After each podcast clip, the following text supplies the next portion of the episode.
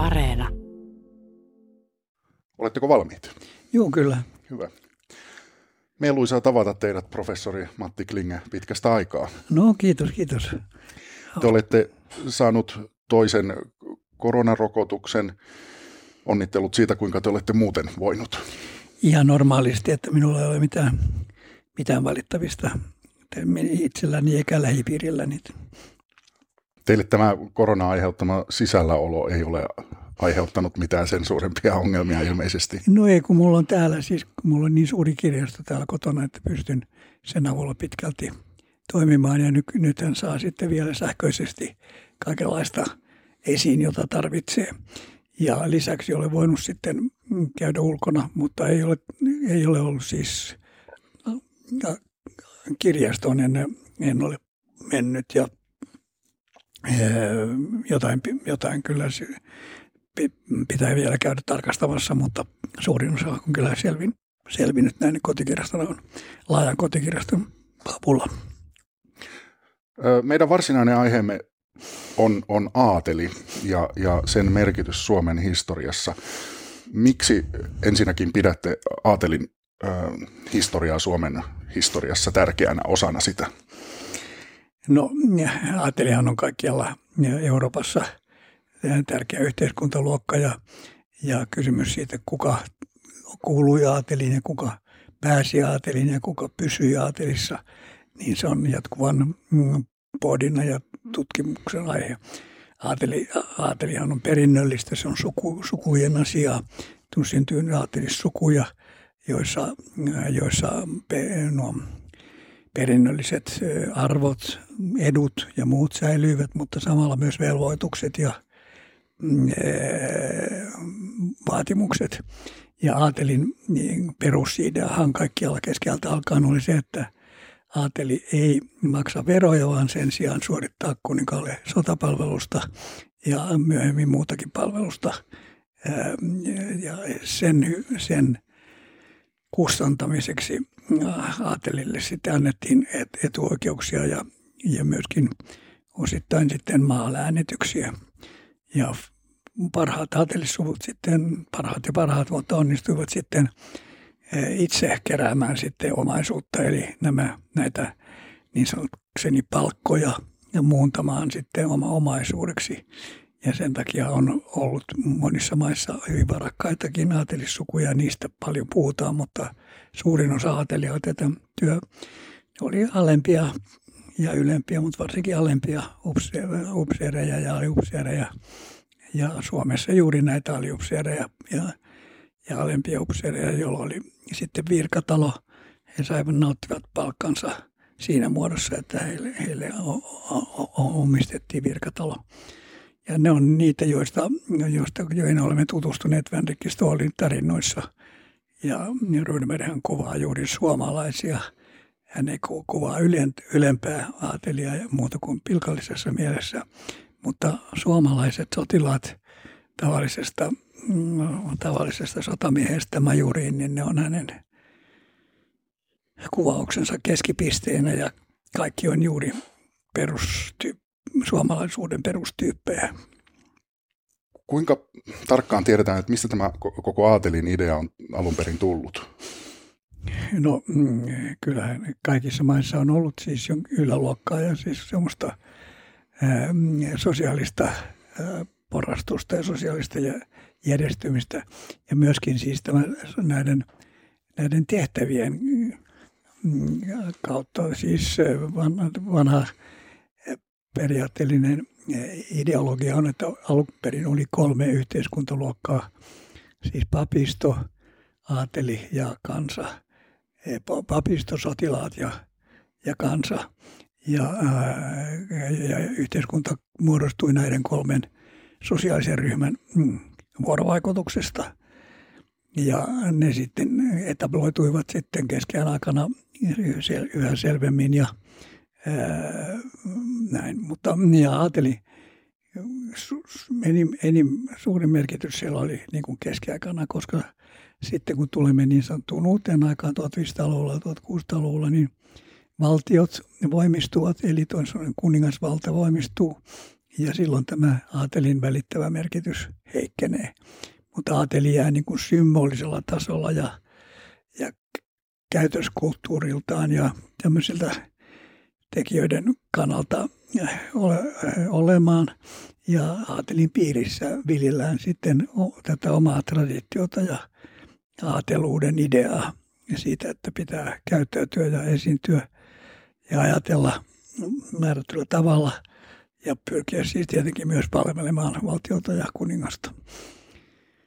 Me Ruotsissa aateli on merkinnyt paljon enemmän kuin tässä Ruotsin valtakunnan itäosassa ja varsinkin sitten myöhemmin Suomessa, koska Suomen, Suomessa oli näitä aattelismaatiloja ja sekä läännityksiä että omia maatiloja paljon vähemmän ja, ja meidän, meidän yläluokka oli köyhempää suhteellisesti kuin suurin osa Ruotsin aatelista, mutta ei Norlannissa ollut aatelia tai Värmlannissa, eli näissä muissa niin kuin syrjäisemmissä osissa Ruotsin valtakuntaa kuin Suomessa. Mutta mm, meillä on sitten semmoinen oma aatelishistoria, joka poikkeaa kokonaan Ruotsin historiasta ja se on aatelin myöhäinen vaikutus valtioelämässä 1800-luvun lopussa ja 1906 saakka. Aatelointi jatkui Suomessa, eli keisari aateloi jatkuvasti uusia ihmisiä ja uusia sukuja, niin että aateli kasvoi Suomessa, kun se Ruotsissa, Ruotsin puolella menetti valtiollista merkitystä, säilytti kyllä maaomaisuudet, mutta ja sen takia Ruotsissa siis aateli ei enää ollut aatelissääty, ei ollut säätyvaltiopäiviä 1860-luvun jälkeen, vaan, ää, vaan tuli toisenlaiset äänioikeudet kuin siellä Suomessa. Jatkui tämä nelisäätyedustus. Meillä oli siis nelisäätyeduskunta, aateli papisto, porvaristo, talonpoikaisto ja siihen, siinä, siinä tapahtui paljon muutosta, kun keisari jatkoi aatelointia koko ajan. Ja, sit, ja, ja sen takia meidän 1800-luvun loppupuolen aateli on ihan eri asia kuin nämä aikaisemmat, historian aikaisemmat aatelit. Ja sen takia kaikki meidän poliittiset merkittävät henkilöt, niin kuin Snellman ja Mekeliin ja Yrjö Koskinen ja, ja monet, monet muut, niin aateloitiin – ja he olivat jo professoreita tai mitä he mahtoivat olla ja yhteiskunnallisen aseman saavuttaneita henkilöitä. Ja sitten kun valtiopäivät kokoontuivat, niin he siellä valtiopäivillä aatelissäädyssä käyttivät puheenvuoroja ja, ja johtivat sitä säätyä noin poliittisesti ja henkisesti, niin että meille tuli tämmöinen oma ylähuone, niin kuin Englannissa on ylähuone, meillä oli oma ylähuone – perinnöllinen ylähuone, mutta se on perinnöllinen syystä vähensi se, että sinne lisä, lisättiin koko ajan merkittäviä henkilöitä myöskin teollisuuden ja piiristä ja, ja, ja, ja maanviljelyksen piiristä niin, että, siellä, että aatelissa istui siis äh, suuriutunaskunnan paras asiantuntemus kaikissa asioissa. Ja sen takia äh, sillä oli suuri merkitys. Mutta koska se oli vain yksi neljästä säädöstä, niin se ei päässyt dominoimaan kaikkea, mutta kyllä vaikuttamaan kokonaisuuteen hyvin merkittävästi. Et me unohdamme sen, että J.V. Snellman oli aatelismies ja, että, ja, ja monet muut. Kun, kun, se oli niin luonnollista silloin, että mm. tämmöiset tärkeänä pidet, että keisari aateloi tämmöiset tärkeänä pidetyt henkilöt ja järjesti heille sillä tavalla pääsyn valtiopäiville. Jos, jos Suomen historiasta ei tiedä tätä ö, aatelia, a, a, aateloimisen merkitystä, niin mitä ikään kuin historian harrastaja tai tietutkija niin, niin sanotusti missaa, jos hän ei ymmärrä tätä puolta asiassa? Niin, silloin näköpiiristä katoaa tämä niin kuin ylä, ylähuoneen rooli. Ja että, että on voinut olla tällainen valtioelin, valtiopäivien aatelissääty, joka edusti korkeamman tason asiantuntemusta. Ei kylläkään aina useinkaan enemmistönä siellä, niin kuin esimerkiksi Nelman ei ollut enemmistö aattelissa, mutta hän käytti pitkiä puheenvuoroja ja, ja jota Lennistä referoi, jolla oli sillä tavalla oli merkitystä. Niin että, että jos ähm, nykyinen tutkija ja harrastaja ei huomaa tätä, niin hän, häneltä putoaa pohja pois, kun vertailu Ruotsiin on niin suuri, ero Ruotsiin on niin suuri, jossa, jossa saatiyhteiskunta menettää muodollisen merkityksen jää jäljelle kyllä yläluokkana ja varallisuuden puolesta, mutta ei poliittisena tekijänä, tai Englanti, jossa yläluokka, ylähuone on olemassa, mutta sen merkitys ei ole kovin suuri. Niin että mm, Suomessa oli tämmöinen kausi, jolloin ylähuoneella oli suuri merkitys, mutta ja kuten sanottu, keisari ajateloi koko ajan uusia henkilöitä nostetteen aatelissäätyin, eli heille raivattiin pysyvä sija valtiopäivillä sitten tätä kautta. Miten tämän päivän Suomessa näkyy tavalla tai toisella, että meillä on ollut aateli? No kuten sanottu, se oli niin vähän, numeraalisestikin niin vähäinen, vähäinen ryhmä.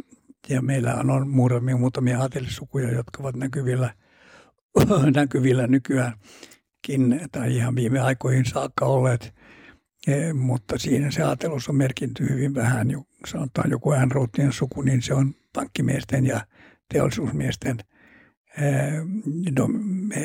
aseman ansiosta näkyvä suku, mutta se mitä nyt on aatelissuvuista jäljellä, niin, niin voi sanoa, että, että osa on siis kaupallisissa tehtävissä ja se siinä maailmassa, mutta sitten on su, suuri osa, joka ei ole missään näkyvässä asemassa minkään yhteiskunnallisen toiminnan puitteissa. Että meillä aateliskalenteri julkaistaan joka vuosi, joka aina määrätty näin välein uudestaan – ja siellä voin katsoa nähdä, mitä nämä nykyajan aatelisukujen nykyiset jäsenet ovat. Ja, ja hyvin vähän siellä on tällä valtiollisella, valtiollisella sektorilla mitään näkyvyyttä, eikä muutenkaan ole mitenkään erikoisen näkyviä. Tai jos ovat näkyviä, niin se jotenkin ei, ei kytkeydy tähän aateluuteen eri asia on sitten joku Englanti, jossa on siis tämmöisiä valtavia maaomaisuuksia hallitseva aatelija edelleenkin. Ja senhän me olemme nähneet, senhän me näemme Englannin kuningassuvun vaiheessa hyvin paljon, että, että niille siis kyllä kaikki ovat hyvin kiinnostuneita tästä ylimmästä kerrostumasta ja, ja, ja mm, se sitten vaihtelee mitenkään, se, niin kuin mitenkään ihmiset ja miten asianomaiset itse sitä tuovat esiin. Mutta meillä on nyt ollut kaikkialla vähän semmoinen kulttuuri, että on niin kuin, ei haluttu vaieta näistä, näistä sukulaisuussuhteista ja palveutumisesta – niin kuin tasa-arvon näkemyksen kannalta. Mutta kyllä ne tämmöisetkin asiat ovat olemassa ja vaikuttavat miten paljon, niin sitä on hyvin vaikea arvioida noin öö, ulkoa käsin. Se on hyvin paljon semmoista erittäin, niin kuin sanotaan, hiljaista tietoa, että mm että on semmoista, niin kuin, ei missään ei kerrota, mutta pitää kuitenkin tietää, että ne ja ne ovat serkkuja ja pikkuserkkuja. Että sitä ei niin kuin tuoda esiin mitenkään, mutta se, se tiedetään näissä piireissä kuitenkin jollain tavoin. Ja, ja tuota, sen tutkiminen on mielenkiintoista ja, ja, ja kyllä vaikeakin. Mutta ja, ja, ja on tavallaan luonnollista, että näiden kaikkien, että tämmöisen, tämmöisessä piirissä niin nämä nuoret sekä ohjataan, mutta että itsekin etsiytyvät vertaistensa pariin ja solmivat avioliittoja.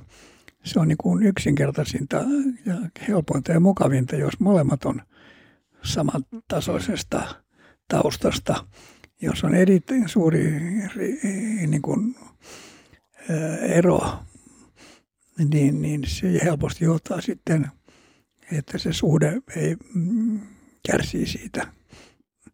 Mutta että nämä Riikka vaan leikka että rikkaat lapset leikkivät parhaiten keskenään ja ei, ei tarvitse niin kuin sen enempää kehua kuin hävetäkään sitä sosiaalista asemaansa. Että sen takia niin kuin tapahtuu semmoista luonnollista ää, segregaatiota tavallaan muodostuu näitä, näitä varakkaita piirejä muodostuu ja, ja, ja ne, niiden, niiden piirissä sitten hyvin monimutkaisten sosiaalisten verkostojen tai jännitteiden tuloksena syntyy sitten avioliittoja ja uusia sukupolvia, jotka kasvavat siihen sitten, että, että isä oli sitä, isoisä oli iso, äiti oli tätä ja äidin isä oli samanlainen ja näin. Sitten se oli heille helponta ja yksinkertaisinta ajatella näin, koska kaikki on siinä lähellä. Mutta samalla sitten ne, jotka ovat tämän ulkopuolella, niin myöskin tote, tot huomaavat tämän eliittimuodostuksen ja, ja, ja, tot, ja toimivat sen mukaan. Ja siihen liittyy sitten paljon myös kateutta ja, ja jopa tämmöistä luokkavihaakin, niin sitten tuota, jota on poliittisesti joskus fiksua ja tuloksellista suosia ja, ja viljellä – on paljon puhuttu siitä, että myöskin esimerkiksi meillä poliittinen eliitti, onko se perinnöllistä, onko siinäkin perinnöllisiä tekijöitä. Ja, ja totta kai on. Se on luonnollista ja siis kun lap, jos lapset kasvavat semmoisessa perheessä, jossa vanhemmat on aktiivisia politiikassa, niin niistä sitten puhutaan, niistä vanhempien – ystävistä ja tuttavista ja puoluetovereista ja lapset kasvaa pienestä pitäen semmoiseen maailmaan, jossa, jossa näistä asioista on puhuttu ja, ja myöskin ehkä ne on sitten seuruste, äh, sukupiirit seurustelleet keskenään. Lapset on saattanut jo ihan pieninä tutustua toisiinsa ja tällä tavalla, että siinä ei ole sinänsä mitään kummallista. Mm, ei ole varmaan sattumaa, että samassa sosiaaliluokassa ja samassa ammateissa niin. olevat helposti pariutuvat keskenään. Juuri niin. Se on hyvin, siinä on paljon järkeä, ei se ole varmaan todellakaan sattumaa.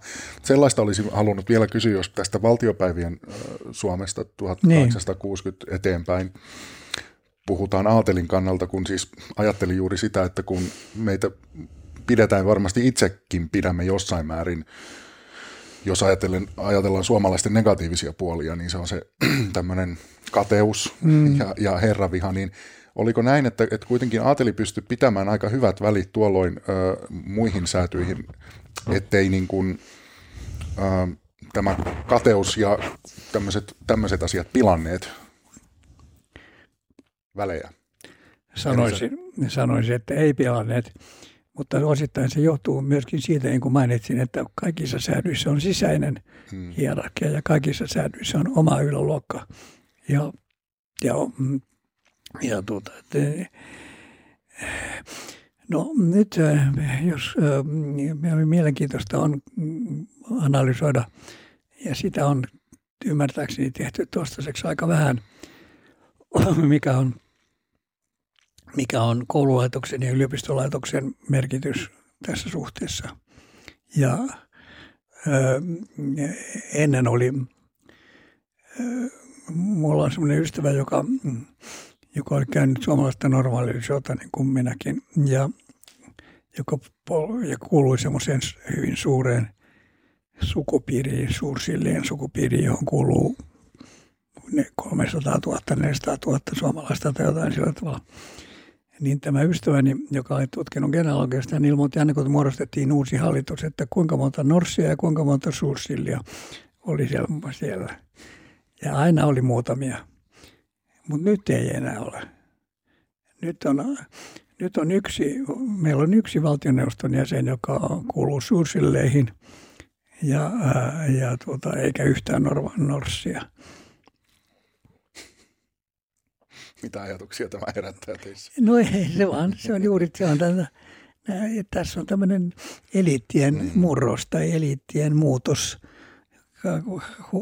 käy, tapahtunut aika huomaamatta, tavallaan huomaamatta. Meillä, että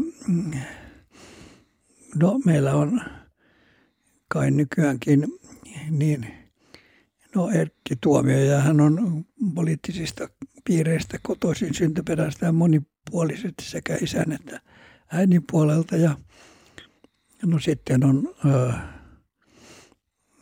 hetkinen se Evelina Heinäluoma. Mm. Hän on myöskin siis johtavassa asemassa olevan poliitikon tytär. Ja mm, onko muitakin? Paasio. Niin, koko Paasioiden dynastia. Ja se, tuota, se,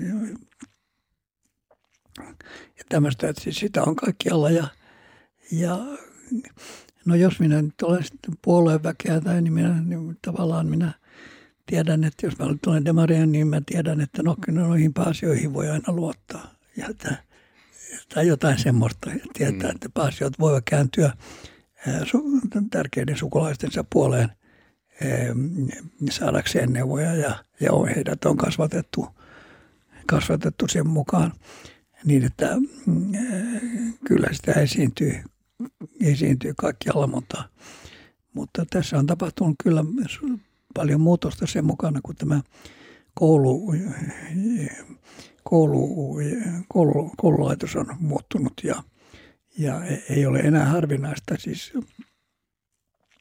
ylioppilastutkinnon suorittaneita tai akateemisen tutkinnon suorittaneita oli esimerkiksi minun nuoruudessani pari prosenttia koko kansasta, alle 2 prosenttia. Ja sillä tavalla, no nyt on siis, joka toinen on, on, on, on tuota, suorittanut akateemisen tutkinnon jonkinlainen joko insinööri tai maisteri tai jotakin tällaista, niin että nämä ei ole enää harvinaisuuksia ja, ja silloin myöskin nämä, nämä seikat muuttuvat. Mutta edelleenkin – edelleenkin me luemme lehdissä kun suvun ensimmäinen ylioppilas tyyppisiä haastatteluja. Ja se osoittaa, että suvun piirissä on tämmöisen sosiaalisen nousun arvostusta ja kannatusta. Ei silti, että se ylioppilastutkinto takaisi vielä mitään poliittista tai sosiaalista asemaa, mutta se kuitenkin on tuottaa arvostusta ja lasketaan – niin että tässä tapahtuu koko ajan tämmöistä muutosta ja, ja, ja kehitystä. Ja tosiaan sitten näillä suurilla kouluilla ja niiden traditioilla on oma merkityksensä.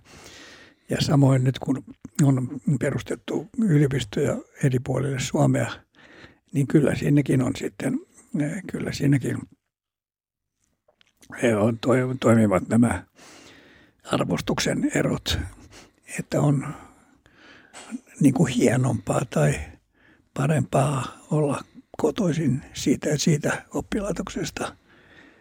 Ja se on luonnollista ja oikeinkin, koska asianomainen on siellä saanut ei vain sitä teoreettista oppia, vaan myöskin niitä toveripiirejä ja sitä kannattajakuntaa ja muuta koko yliopistomaailmahan on vaan osittain sitä tiedon ja tieteen maailmaa. Se on erittäin ratkaiselta osalta myös sosiaalista maailmaa. Ja nyt se on ollut ongelma tukossa tämä sosiaalinen ö, toiminta, kun on ollut tämä tapaamiskielto, tässä on vieläkin, mutta, mutta ylioppilasjärjestöt on ollut aivan ratkaisevassa asemassa Suomessakin tämän sosiaalisen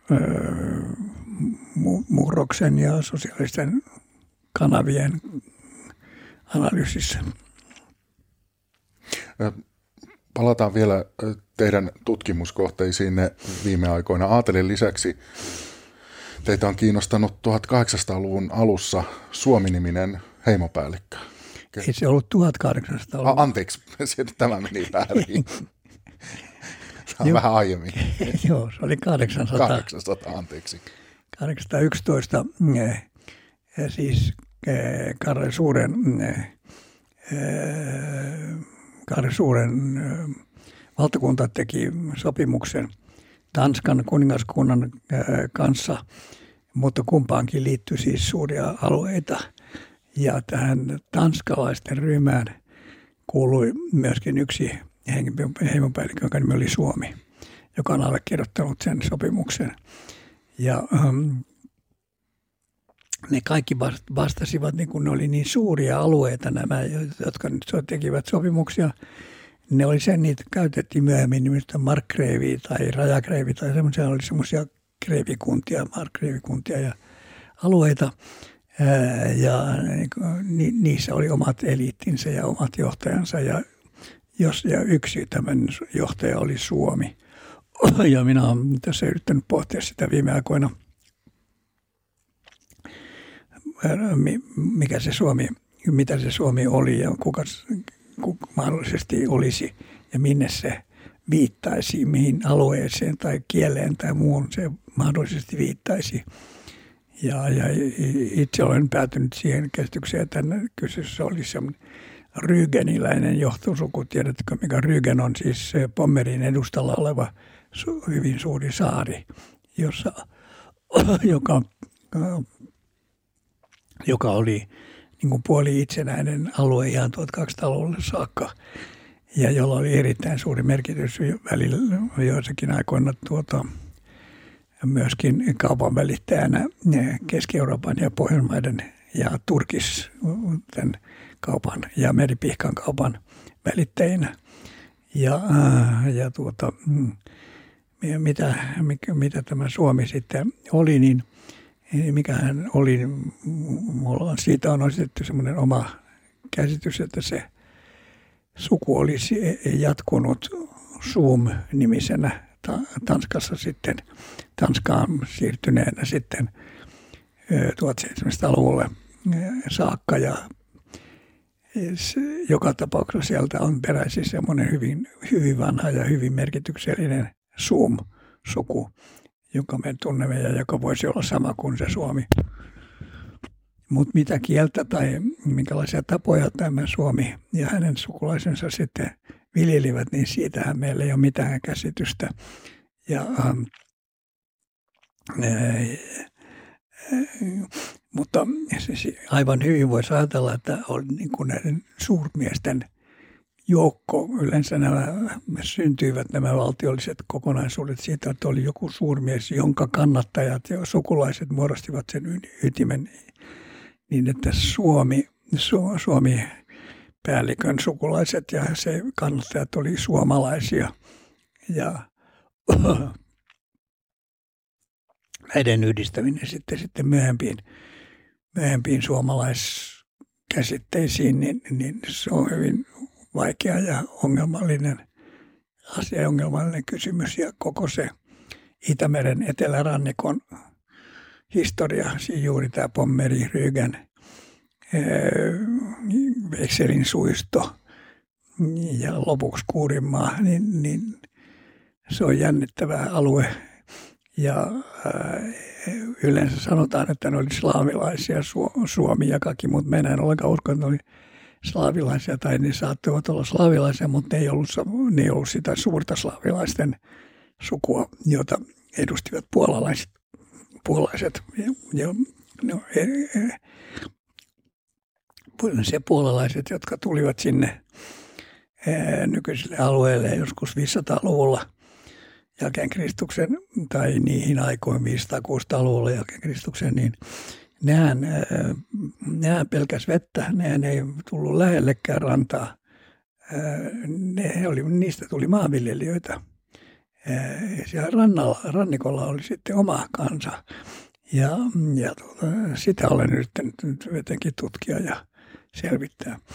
Mutta tänäänkin luki sanomalehdessä jostain suomalais-ugrilaisten kansojen liitosta, joka on minusta ihan huuhaata. Miksi? Siitä, että jos vaikka, eihän kieli ja kansa ole sama asia. Siis siitä lähdetään siitä, että, että nämä, nämä suomalais-ugrilaiset, jotka, että kaikki ihmiset, jotka ovat puhuneet jotain kieltä, niin ne muodostavat kansoja. Ei se niin ole. Ei siitä ole mitään. Yleensä on semmoinen pieni vähemmistö, jonka kieli ja tavat dominoivat ja siirtyvät, siirtyvät sitten pakolla ja, ja, ja vapaaehtoisesti laajemmille piireille.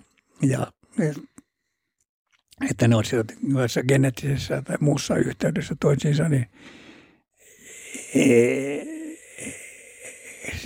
se on, se on kuvitelmaa, siis semmoista, sinne menneisyyteen projisoidaan semmoisia kansoja, jotka, sinne voidaan projisoida jotakin kieliä, mutta ei sinne voida projisoida kansoja. Ei kieli, että kansat ole sama kuin suomalaiset sata, kuinka monta, kuinka monta tuhatta suomalaista muutti Kainuusta ja muualta köyhästä Suomesta Ruotsiin 1960-luvulla sinne Göteborgin tehtaisiin. Oliko niitä kuinka monta sata, sata tuhatta ainakin tai jotain? Varmaan vähintään. Niin, vaikka olisi niitä 300 000 vai mitä niitä oli? No, mitä kieltä ne tänään puhuvat nämä niiden lapset? Nehän on vaihtanut kieltä. Hmm. Kyllä se kielenvaihdos, kyllä se tapahtuu hyvin äkkiä, jos on syytä. Ja tuota, ei siitä voi vielä niin kuin, täytyy olla hyvin varovainen, kun siitä sitten tekee johtopäätöksiä. Et ennen on ollut semmoisia ydinheimoja ja niillä on voinut olla oma kieli, mutta on voinut olla, että, että se kieli onkin ympäristön kieltä tai muuta. Ei se ei, kieli ja kieli ja kansa, kieli ja rotu, ne ei ole sama asia. Niiden, ne kaikki, hyvin monet muutkin ovat vaihtaneet kieltä tässä ihan koko ajan. Ja vaihtavat nyt, kun me näemme tuleva, Eurooppaan tulee suuria im, immigraatioaaltoja eri puolilta mm, Afrikkaa ja Aasiaa, niin hyvin nopeasti ne seuraavassa sukupolvessa ne on jo vaihtaneet useimmiten kieltä ja vähintäänkin sitten lastenlapset niin kuin ovat unohtaneet sen kielen. Ja täytyy olla minusta hyvin paljon varovaisempi kuin nykyään ollaan näiden kielellisten ryhmien eh, kuvailemisessa. Ja sitten sen kuvaileminen sen mukaan sitten, että nykyinen suomen kieli, joka sekin on niin kuin ongelmallinen, onko meillä yksi länsi-Suomen ja erillinen Itä-Suomen kieli, niin, niin e, ja sitten Jeremisit ja morvalaiset ja nämä siellä ja Uralilla ja Siperiassa elävät heimot, vaikka ne kuinka puhuisivat jotain kieltä, jonka, joka, joka, joka on niin kaukaista sukua toisilleen, että sen ymmärtämiseen vaaditaan aikamoista kielitieteellistä oppineisuutta niin että nämä olisivat semmoisia niin kansoja, joilla olisi jotain mielekästä tekemistä toistensa kanssa, niin se on minusta, siis paitsi että se on romantiikkaa, niin se on minusta suorastaan komillista. Miksi tässä asiassa ei olla varovaisempia, kun tällaisia tulkintoja tehdään? niin. Mistä se johtuu, että näin, näitä yhdistellään helposti näitä asioita? No se on ollut siis tämmöinen 1800-luvun alussa kehittynyt ajatus tästä kielen ja kansan samuudesta ja, ja tämmöisistä se on sillä tavalla, että meillä, jos ajatellaan vaikka Suomea, niin, niin vasta sitten kun tuli kansakoulu ja yleinen asevelvollisuus, niin – kaikki pakotettiin opettele, oppimaan tämä, tämä normaali kieli ja ymmärtämään sitä, mutta ei käyttämään siis. Ei vielä tänäkään päivänä, tänäkin päivänä saatetaan puhua savua, mutta lukea suomea. Ne on niin kuin aika lailla eri asioita. Että se, nämä kansallisen koko yhtenäisyyden ja samanlaisuuden, se on semmoista, se on semmoinen opetuslaitoksen ja armeijan ja hallinnon luomaa yhtenäisyyttä, joka toimii, mutta jonka varaan, mutta joka ei ole sama asia kuin kansallinen yhteisyys.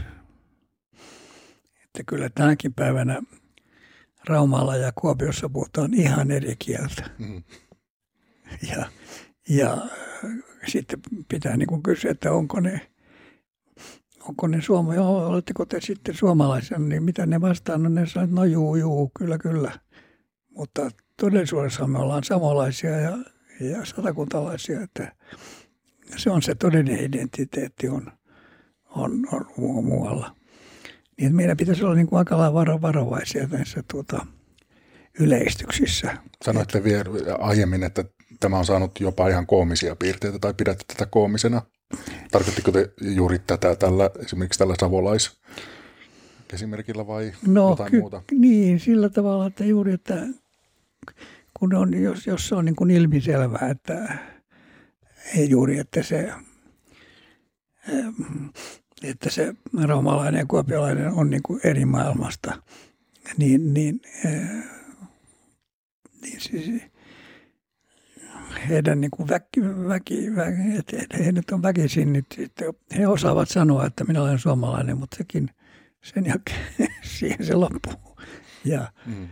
koska nämä valtiot, pieni Suomen valtiokin puhumattakaan vähän suuremmista maista, niin, niin, niin, niin siellä on hyvin suuret erot näissä niin sanottujen muurteiden maailmassa. Esimerkiksi Ruotsissa siis niin skånen kieli on, se on ihan eri kieli kuin, kuin ruotsin kieli. Ja samoin niin kaikissa maissa on näin.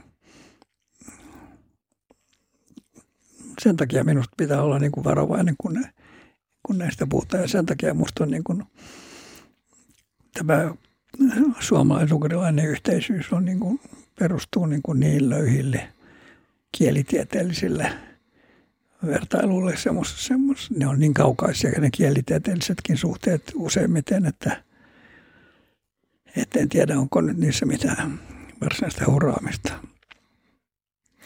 Entäs sitten, jos äh, puhutaan äh, hetki teidän alastanne historian tutkimisesta, mm, onko teidän mielestänne hurraamista äh, nykyisellä suomalaisella historian tutkimuksella ajattelen sitä, että vähän johdattelen kieltämättä, että te olette porautunut hyvin paljon muinaiseen Suomeen ja, ja paljon syvemmälle historiaa. Jos vaikka kävelen tuonne akateemisen kirjakauppaan ja katselen siellä historiateoksia, niin ne on, ne on aika paljon lähihistoriaan sijoittuvia. Oletteko huomannut tämän saman asian? No kyllä, kyllä siis tämä, tämä 1900-luvun poliittinen, poliittinen historia on hyvin dominoivassa asemassa ja sotahistoria. Mutta on kyllä merkkejä nyt ihan toisenlaisesta ja nähtävästi se erilaisuus nyt on nousemassa Turun yliopiston piirissä ennen kaikkea. Ja se, nyt juuri on tullut uusia, uusia kirjoja. Tuossa Turun romantiikasta 1800-luvun alussa ja – sitten myöskin 1800-luvun alun seuraelämästä ja tanssiaisista ja kaikesta Turun maailmassa. Ja, ja siellä, oli, siellä on myöskin professorina mm, Johanna Ilmakunnas, joka, jonka väitöskirja käsitteli 1700-luvun Atelis von Fersen suvun omaisuuksia ja, ja omaisuuden muodostamista ja jakautumista, niin että siellä on nyt kyllä minusta selvästi erilainen, selvästi uudenlainen. Mm, ja ylpeydellä mainitsen, että monet näistä tutkijoista on minunkin entisiä oppilaita, niitä ne ovat saaneet vaikutteita minun ajatuksistani. Kyllä minä olen noin sanoisiko velvollisuuden tunnusta lukenut kaikkea tätä, mitä on kirjoitettu 1900-luvun poliittisesta historiasta ja vielä tästä sodan jälkeisen ajankin poliittisesta historiasta. Ja mm, luulen osaavani sen riittävästi. Mutta ei he siitä lähde, niin kuin, ei siitä nyt minusta lähde millään irtoa mitään paljon mitään mielenkiintoista. Siis se nyt, tietysti olemat, oli omat intrigit ja omat ristiriidat, mutta – mutta niin, ne on käsitelty jo niin moneen kertaan, että, että jaksetaan, jaksetaan tehdä suurta numeroa tästä mm, vuoden 1973 poikkeuslaista presidentinvaaliyhteydessä, vaikka siis Fagerholm oli ehdottanut poikkeuslakia jo 1960-luvun alussa, että saataisiin Kekkonen suoraan presidentti, uudestaan presidentiksi. Ja se, että ei se nyt ollut niin kummallista. Ja sitä on jaksettu jauhaa, käytän nyt tämmöistä vähän vulgaaria sanaa, niin vaikka kuinka näitä asioita, jotka on minusta jo kauan sitten käsitelty, että sen sijaan niin kuin sieltä vanhemmasta ajasta löytyy kaikenlaista mielenkiintoista nyt näiden Turun ja Viipurin kauppiassukujen ja, ja niiden omaisuuksien ja perheelämän piiristä. Ja, ja sit, no sitten on vielä paljon semmoista, joka on aika, tut, aika hyvinkin tut, pinnallisesti tutkittua, on juuri tämä mentaalinen historia. Kaikki, mitä näyteltiin, oli paljon teatterielämää ja näytelmiä, joka joka paikassa, kun ei ollut, kun sanomalehdillä ei ollut samaa merkitystä kuin nykyään ja eikä ollut mitään elokuvia tai semmoisia, niin teatteri, sekä vakinaiset teatterit että erilaiset teatteriseuroit, niin niillä oli valtava merkitys ja myöskin, myöskin eurooppalaisen kulttuurin levittäjinä. Ja kun yleiset oli pieniä, niin ohjelmistoa piti uudistaa hyvin nopeasti. Ja mm, sen takia ne teatteriproduktiot ei tietysti ole mitenkään hyvin korkeatasoisia, kun niille ei ollut aika opetella näillä seuroilla kovin ihmeellisesti näitä, näitä roolejansa, mutta kuitenkin riittävästi niin, että sen takia kaikissa Suomenkin kaupungeissa oli joko vakinaisia teatteriseuroja tai sitten sieltä sinne tuli ja kiertäviä teatteriseuroja. Ja se vaikutti teidän mentaaliseen maailmaan. Ja se vaikutti siihen mentaaliseen maailmaan 1910-luvulle saakka, jolloin sitten elokuvan teki läpimurtonsa. Ja, ja se näkyy Helsingissäkin erittäin selvästi, kun yhtäkkiä, yhtäkkiä kaupunki on täynnä elokuvateattereita.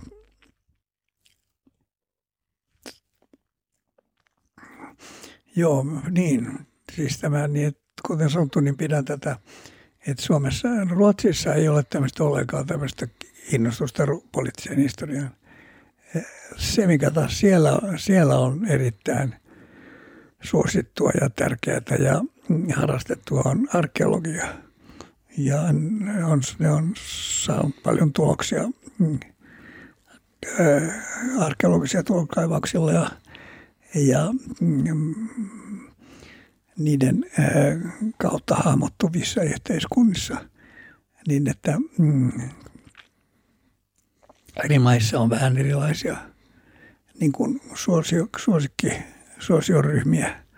Mistä johtuu, että Suomessa on, on jotenkin pakkomielteisesti palattu näihin 1900-luvun tiettyihin poliittisiin tapahtumiin? Jaa,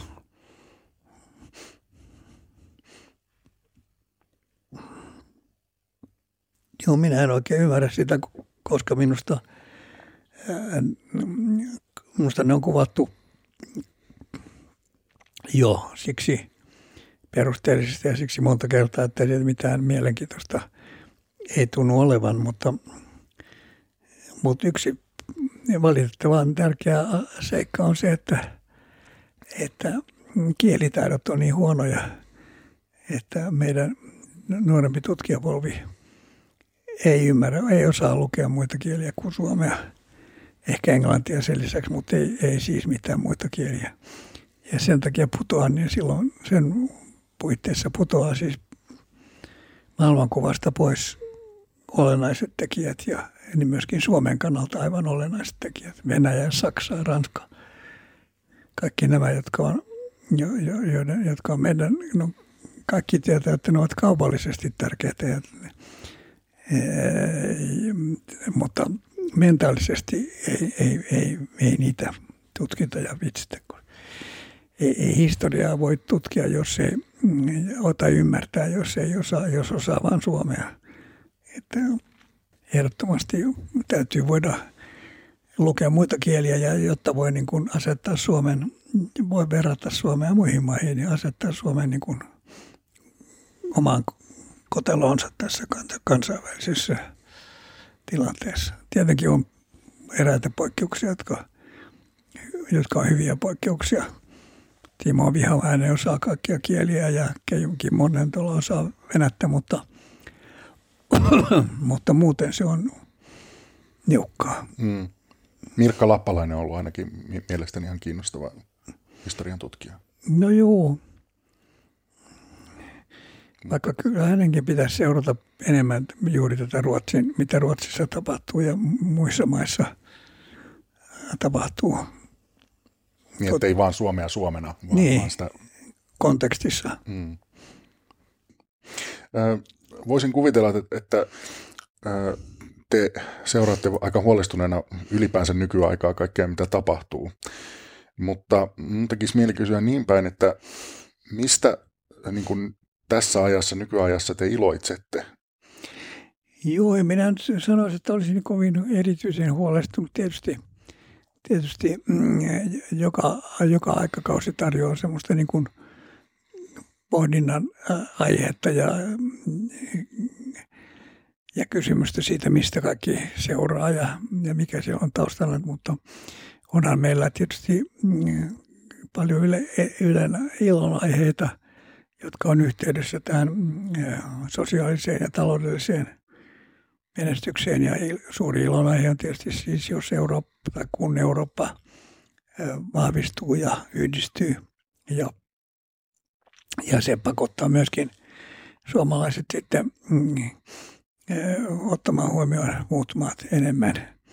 Mutta siinä on kyllä vielä paljon tekemistä, niin kuin totesin, koska siis tämä,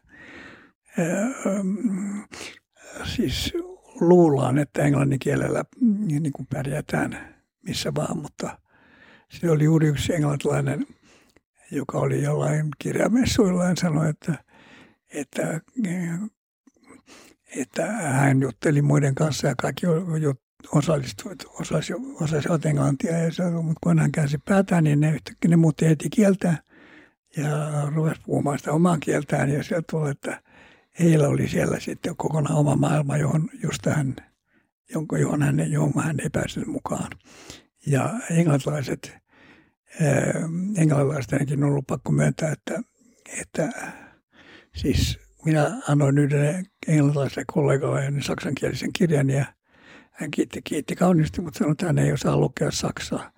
No kyllä mä olin aika yllättynyt, että hän oli kuitenkin semmoinen niin kuin johtava ja myöskin vanhemman ajan historian tutkija, että ei osannut saksaa, jolla nyt, joka nyt on, jolla on kirjoitettu niin tavattoman painavaa ja mielenkiintoista tekstiä. Hmm että siinä suhteen mä toivoisin, että palattaisiin niin semmoiseen vanhaan, vanhan oppikoulun maailmaan, jossa, jossa eri kielillä oli tärkeä osuus ja, ää, ja se kielten, kielen opetuskin oli siis, ei ollut tätä puhekielen opettamista. Sehän on ihan saman tekevää osaako tilata olutta eri kielillä, mutta pitää osata lukea ja mm, se vaatii tietysti aluksi punnistelua, kun on tottunut lukemaan jotain vieraita kieliä. Mutta kyllähän se on erittäin palkitsevaa sitten. Kyllä, kyllä nyt juuri kun puhuttiin tästä Suomi-herrasta ja kaikista näistä, niin, niin kyllä mä sanon päivittäin kiitollinen latinan ja saksan opettajilleni mm, koulussa, koska näitä kieliä tässä tarvitaan. Ja, ja sama koskee monia muita aiheita ja aikakausia, että se on niin kuin kumma, että kun ihmisten pitäisi nähdä kartasta, että Saksa on lähellä meitä ja ymmärtää näistä talousyhteyksistä, että kaupankäynti Saksan kanssa on todella tärkeää ja meillä käytetään saksalaisia autoja ja saksalaisia koneita, niin kielitaito ei ole, ei ole sitä, että vain, että jonkin verran ymmärtää, vaan täytyy myöskin harrastaa niitä kieliä ja, ja sitten pitää niitä yllä sen jälkeen, kun on koulussa koulu lopetettu, niin mm, en tiedä, mitä, mitä pitäisi tehdä tämän asian hyväksi. Kyllä kaikki koululaiset lukevat jotain kieliä, mutta sitten kun ne menevät ammattiopintoihin, niin se on usein sitten kokonaan, mm-hmm. kokonaan poissa se. Mm. Siinä välissä tapahtuu jotain, että niin. se muuttuukin merkityksettömämmäksi.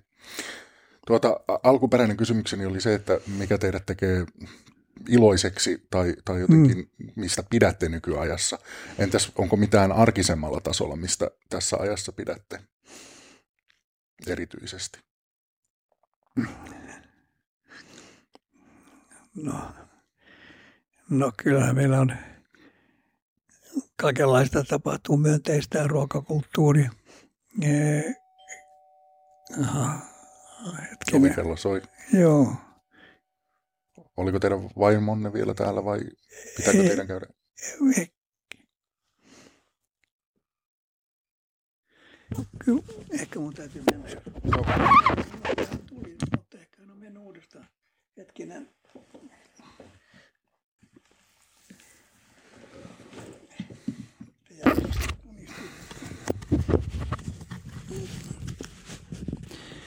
Otatteko hieman kauemmas sitä mikrofonia?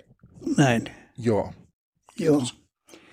Niin, ilonaiheita, niin no tietysti tämä Euroopan integraatio on semmoinen minulle positiivinen asia ja sitten kaikki se, mitä tässä käytännön maailmassa tapahtuu, helpottavia tekijöitä ruokakulttuureiden ja kulttuurin ja, ja, ja vaatteiden ja, ja autojen ja muiden muun konkretian maailmassa. Sitähän oppii, oppii ottamaan kiitollisena vastaan monenlaisia asioita ihan melkein huomaamatta, jotka, jotka sitten kuitenkin helpottavat elämää.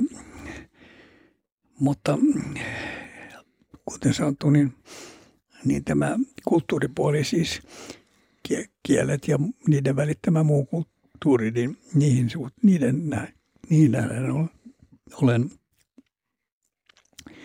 olen skeptillinen tai mutta kyllä se, mitä nyt voin seurata lasten kauttakin, niin kyllä, kyllä siellä paljon hyvää tapahtuu siellä nuorten maailmassa ja, ja mm, ne saavat nyt, ne jo, joutuvat kokemaan tämän, tämän pandemia-vaiheen elämässään, mutta muuten on ollut, muuten on ollut suhteellisesti onnellista ja hyvää aikaa enemmistölle tai ainakin melkein kaikille.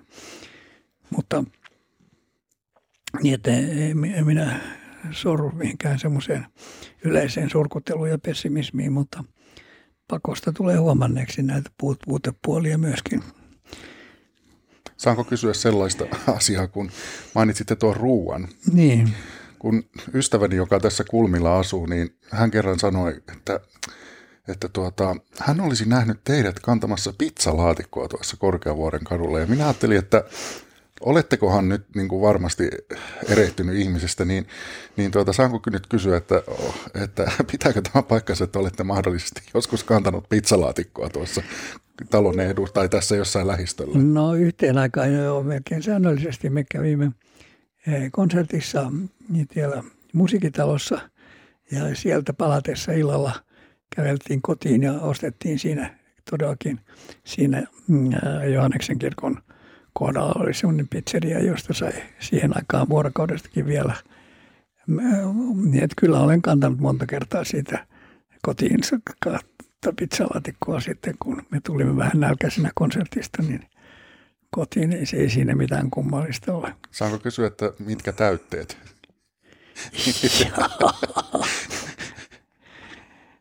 no, en tiedä. Jotakin tomaattia mitä ihmettä. Kyllä se on, ne on ollut hyvin tavanomaisia.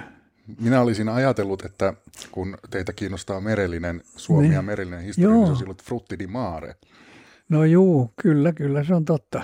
Se on totta, joo. Mutta nyt viime aikoina se pizzasyönti on jäänyt kyllä vähän hunningolle, mutta täytyy parata. Tässä on kyllä oikein hieno pizzeria tässä Korkeavuoren kadun toisessa päässä, että siellä kävimme aina joskus, mutta yleensä me tehdään ruoka täällä kotona ja hyvin yksinkertaista, yksinkertaisia ruokia, mutta vaihtelua kuitenkin aika paljon. Joo, ei minulla ole mitään pizzaa vastaan eikä mitään muutakaan, mutta ihmisillä on tämmöisiä standardikäsityksiä tai vähän karikatyyrinomaisia käsityksiä ihmisistä, että minä en, miksei minä saisi kantaa pizzalaatikkoa siinä. Kun Ilman muut. muuta. Joo. Mutta se ei kieltämättä ihan ensimmäisenä tullut mieleen. Että... Joo. Joo, no sitä saa elää tämmöisten karikatyyrimäisten yleistysten maailmassa, mutta ei se minua surata sen enempää. Minkälaisia asioita haluaisitte saada vielä aikaiseksi? No kyllä minä, kyllä minun, minun tavoitteeni on, on edelleenkin, on, on niin paljon semmoisia tutkimusteemoja, joista haluaisin kirjoittaa ja tutkia ja kirjoittaa. Ja äh, mulla on ollut tämä maalausharrastus, mutta nyt se on ollut, niin, tämä kirjojen kirjoittaminen on ollut niin aktiivista, että nyt mä en ole maalannut pitkiin aikoihin. E, enkä nyt oikein voi kamalata, koska mun jalat ei oikein kestä sitä pitkää seisomista. Ja mä en ole tottunut vielä istuolta maalaamaan. Että näitä tämmöisiä, mutta joka päivä katsotaan, miten pärjätään ja äh, senhän ymmärtää jokainen, jolla on jotain jotain krempoja tai muuta, että joka päivä sen niin kuin arvioi sen tilanteen mm. uudestaan ja, ja, ja mitä kaikkea nyt voi ehtiä ja jaksaa tänään tehdä, niin, niin tota, se on auki, mutta tämmöisessä, tämmöisessä elämänvaiheessa, kun minunkin elämänvaiheeni, niin, niin mm, ei ole, on hyvin vähän semmoista pakonomaista ja ja, mm, ja tuota, no ilokseni nyt minua on taas pyydetty esitelmään se parin paikkaa ja noin syksyllä, että sehän on tämmöiselle vanhukselle niin hauska, että muistetaan nyt ja samoin kuin tekin nyt tässä, että, että mm, vanhuksin, vanhusten ongelmana on kyllä helposti se, että, että unohtuu muilta, vaikka itse olisikaan vielä valmis lähtemään kaikesta pois.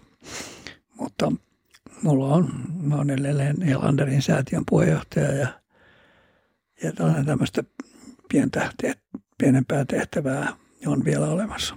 Minun on hyvin vaikeaa kuvitella teitä ajattelemaan niin, että nyt kun olen, olen kirjoittanut tämän ja tämän kirjan valmiiksi, niin koko elämäntyöni olisi tullut valmiiksi. Ikään kuin, että tämä oli nyt tässä. Joo, Et, ei. Eikö teillä ole vähän se tyyli, että te aina menette eteenpäin? No juu, ja mulla on, näin se on, että menee eteenpäin. Ja sitten usein on se, että on tavallaan niin kuin samanaikaisesti päässä äh, pyörii erilaisia tavoitteita ja osa niistä on tehty, osa niistä on niin kuin jo pohjastettu kirjallisesti – tai niistä on olemassa luonnoksia tai alkuja, niin että mm, ei sieltä tavallaan puutu kyllä aihetta, tekemisen aihetta. Sitten jos saa tekstin valmiiksi, niin sitten tietysti täytyy löytää kustantaja ja niin edespäin. Ja mä olen itse tehnyt paljon työtä sen hyväksi, että melkein kaikki kirjani on käännetty, on ilmestynyt myöskin ruotsiksi, koska mulla on siellä aika suuri lukijakunta Ruotsissa. Ja se on hyvin rohkaisevaa saada sieltä, sieltä positiivista palautetta, parempaakin kuin kotimaasta. Niin, että, Miksi? No siellä on aika teräviä ja fiksuja. Kirja-arvostelu on aika laaja, laajaa siellä ja on paljon foorumeja. Toisin kuin meillä vai? No enemmän minusta kuin meillä. Joo. Joo. Onko teillä, onko teillä jäänyt mitään semmoista ö, projektia koskaan, että ette ole saanut jotenkin mahdollisuutta tai että se on jäänyt kesken tai joku semmoinen jäänyt kaivelemaan, että har, harmittaa, että ei, ei päässyt tekemään sitä ja sitä vai koetteko te, että te olette saanut tehdä kaiken sen, mitä te olette halunnutkin? No enemmän tämä jälkimmäinen ja, ja mitä tähän muihin tulee, niin, niin sen verran optimistinen olen, että kuvittelen, että ehkä tässä vielä ehtii sitten toteuttaa nekin tavoitteet jos, jossakin muodossa. Missä muodossa, niin se selviää sitten, selviää sitten konkreetioimisessa. Että minun, en työskentele semmoisten niin kuin valmiiden suunnitelmien parissa. Ne suunnitelmat on tuolla päässä jollain tavoin, ne siellä itse, itsekseen sitten elävät ja järjestyvät. Ja tuota, että on viisanta olla, minun kohdallani on viisanta olla liikaa kuvailematta, mitä haluaisin tai mitä haluan tai mitä voin mm, tehdä edelleen. Haluan kirjoittaa ja tutkia eteen edelleen. Tämä, joka paikassa on näitä kirjoja, jotka kaikki kirjat liittyvät joihinkin ideoihin ja mahdollisuuksiin. Ja tulevatko ne sitten käytettyön ja, ja toteutetuksi, niin, niin se nähdään sitten, että Olin kirjoittanut tänne viimeiseksi kysymykseksi, että mistä haaveilette, mutta taidanpa jättää sen kysymättä, koska näköjään teidän e- eetoksenne on se, että ette pahemmin haaveile, vaan toteutatte. No näin voi sanoa, joo.